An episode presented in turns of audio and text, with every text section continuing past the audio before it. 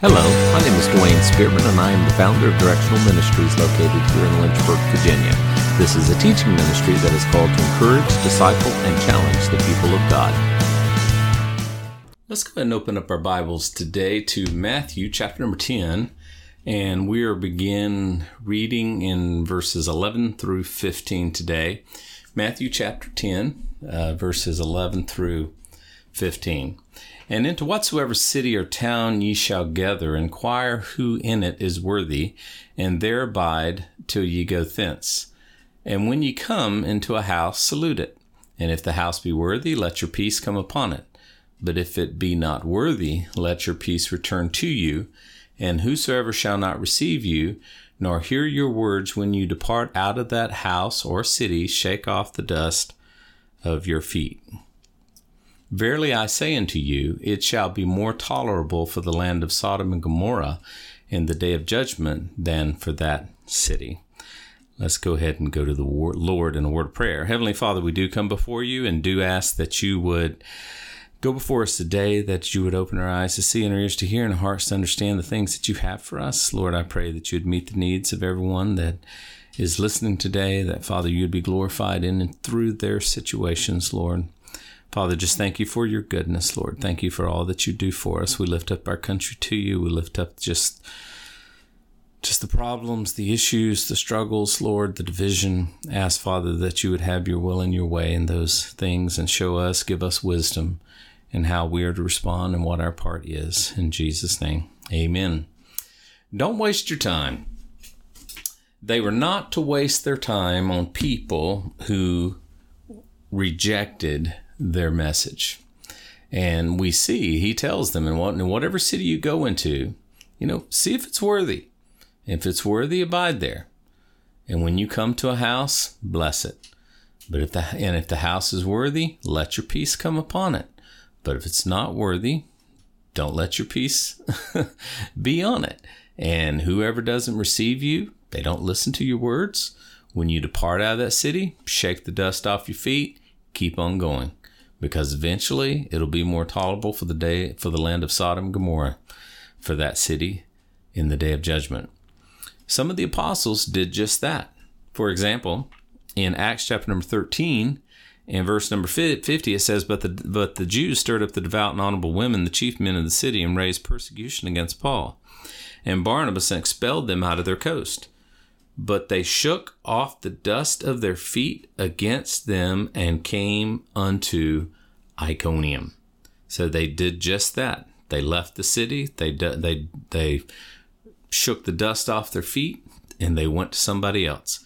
And we also see in Acts chapter number 18 and verse number 6 And when they opposed themselves and blasphemed, he shook his raiment and said unto them, Your blood be upon your own heads. I am clean. From henceforth I will go to the Gentiles. And of course, that is the Apostle Paul, the apostle to the Gentiles. Don't waste your time on people who are going to reject the gospel of the kingdom message was what the Lord was saying to them here. And then he says in verse number 16, Behold, I send you forth as sheep in the midst of wolves. Be therefore wise as serpents and harmless as doves. So here we have a word of caution. They were to keep their eyes open. They were to keep their ears open. They were to be cautious because they were heading out completely penniless and would need to depend upon the graciousness of others. He said, You need to be careful, careful, keep your eyes and your ears open. And then he says in verse number 17, But beware of men. Boy, isn't that the truth? Had an old pastor tell me one time that pastoring would be easy if it wasn't for people. But beware of men, for they will deliver you up to the councils, and they will scourge you in their synagogues, and ye shall be brought before governors and kings for my sake, for a testimony against them and the Gentiles. In other words, I'm going to use it when they bring you up before the kings and the governors to bring a testimony of, against them. But when they deliver you up, take no thought how or what you will speak, for it shall be given to you in that same hour what ye shall speak. For it is not ye that speak, but the Spirit of your Father which speaketh in you. Now, this is not a justification for poor study and preparation, but it is a promise for strength, for guidance when that time comes. C.H. Spurgeon used to say, a call to ministry is a call to prepare. Um, Heard a story one time of three pastors sitting around the table and one was saying, you know, well, you know what? I prepare my sermons a year in advance. I've got all my series. I know what I'm going to teach. I know what they're coming up. The next pastor said, well, you know, I just teach line by line by line, chapter by chapter, verse by verse through the Bible. So if I stop here, I start there in the next service, so I know where I'm going. Third pastor said, well, I got a question. What do you fellas do during the offertory? Um, you know, a lot of sermons sound like they were prepared during the offertory. This is not a justification for poor study and preparation, but it is a promise for strength and guidance when that time does come. I heard the story of a young preacher. He took a church and the parsonage, you know, where the pastor lived was right next door to the church. And he preached his first sermon, you know, and the folks were like, well, you know, that really wasn't all we expected it to be. And um, then, you know, a couple, several weeks go by and he's still preaching sermons that are kind of yeah, not what the people thought they should be. So finally they asked him, they said, Preacher, when do you write these sermons? He said, uh, during my walk from the house to the church. So the next week, the deacons bought him a new house about 50 miles away. a call to ministry is a call to prepare. We do our part and trust Jesus to do his part. 2 Timothy 2:15 Study to show thyself approved unto God, a workman that needeth not to be ashamed, rightly dividing the word of truth. We need to study ourselves approved unto God so that we're not ashamed but when we're able to rightly divide the word of truth. In so many churches today, there's so much poor preaching out there. As a past, you know, I have a son. I have two boys that are in music, and for one of them particularly, he really struggles in listening to music when he goes to another church and he visits because he hears every single mistake.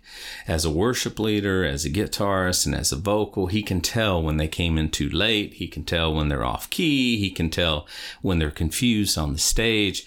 And it, and it almost disables him uh, to be able to worship God. You know, well, I find myself that way sometimes too. As a pastor and a preacher, a student of the Word of God, I can pick up very quickly when a pastor is getting off course or when a pastor says something that, yeah, well, you know, that might be a good application, but that, that's a pretty poor interpretation of the verse. Actually, probably the most, um, I'm not going to say terrifying, but certainly one of the more serious times that I get to speak is when I'm speaking in front of other pastors because I know that they have a, a very uh, astute ear. And uh, I want to make sure that I am clearly interpreting the scriptures so that I can clearly give a proper application of the scriptures and not twist them or wrest them, as the Bible says. We are to study to show ourselves approved unto God, workmen that need not to be ashamed because we're rightly dividing the word of truth. We're going to run across a verse here in just a minute about pray that um, Let's see, it's down toward the end. But when we get to it, we're going to see how people, it talks about, um, what exactly is the verse? It's a verse about, yeah, he that endureth unto the end shall be saved when we get down in verse number 22. Now, I can't tell you how many preachers will immediately jump uh, to the believer being able to lose his salvation in regards to that verse. That verse, my friend, has absolutely nothing to do with the Church of Jesus Christ. Nothing to do with it. He is interpreting the verse incorrectly, therefore, he is making a wrong application of that verse. Jesus said in John 14, 26, But the Comforter, which is the Holy Ghost, whom the Father will send in my name, he will teach you all things and bring all things to your remembrance whatsoever I have said unto you. You see, brothers and sisters, our mind is like a hard drive. It's like data retrieval. In order for you to retrieve the data, the data must to have been restored. In order for you to remember something, you have to first place it in storage. In order to retrieve it, you must have already saved it. You can't go back and pull something that's not there. Okay? You can't retrieve what hasn't been saved. So in verses 20, 17 through 20, he's talking about strength and guidance when they deliver you up, when you go out penniless. Um, he said, You just need to remember they're going to deliver you up to councils. They're going to beat you in the synagogues. They're going to bring you for governors and kings. And notice what he says, for my sake, because of me. But it will be a testimony against them because I'm going to speak to you speak to through you to them. And in verse 21, and the brother shall deliver up the brother to death, and the father the child, and the children shall raise up against their parents and cause them to be put to death. And ye shall be hated for all men for my sake, but he that endureth to the end shall be saved. You remember we said that? But when they persecute you in this city, flee to another one. For verily I say unto you, ye shall not have gone over the cities of Israel till the Son of Man be come. A lot of harm done with misinterpretation of these verses.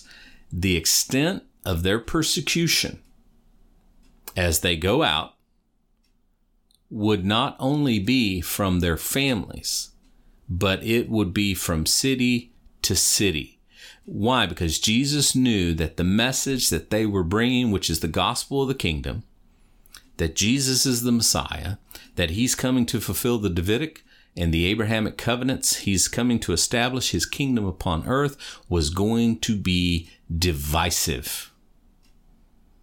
And it was going to come at a cost. And he says, He that endureth to the end shall be saved. Again, many people look at this verse as a, to prove that you can lose your salvation. This verse has absolutely nothing to do with the issue of salvation. The gospel had not even been preached yet. There was no death, burial, and resurrection. There was no church. It was an encouragement to those who would most likely pay the ultimate sacrifice for their obedience. He that endureth to the end shall be saved. That's what this verse has to do with. Those that would pay the ultimate price for bringing the gospel of the kingdom to the house of Israel, thus enduring to the end. And then notice another part of this verse that can be controversial. Ye shall not have gone over the cities of Israel till the Son of Man be come. Now, this statement has one of two meanings. One of two. Either the Lord really meant that he would return to this earth before his disciples had made it through the cities of Israel which obviously that be not the case. The disciples are dead and gone. That would have made Jesus a liar. Or it means that he will be bringing judgment against these cities before they were able to make it into every city in Israel. I believe that judgment came in 70 AD at the hands of Titus Vespasian, thus fulfilling what Jesus is saying here. Ye shall not have gone over the cities of Israel until the Son of Man be come. I believe that's what he is referring to there. And then in verse number 24, the disciple is not above his master. And we'll get into that next week. Don't have time this week. Uh, but I do pray that uh, uh, you remember always that the Lord loves you, wants the best for you, is working all things out for your good. Got a few more comments I do want to make on uh, that last verse, "She shall not have gone over the cities of Israel till the Son of Man become." But we'll talk about that next time. God bless you, folks. Have a great one.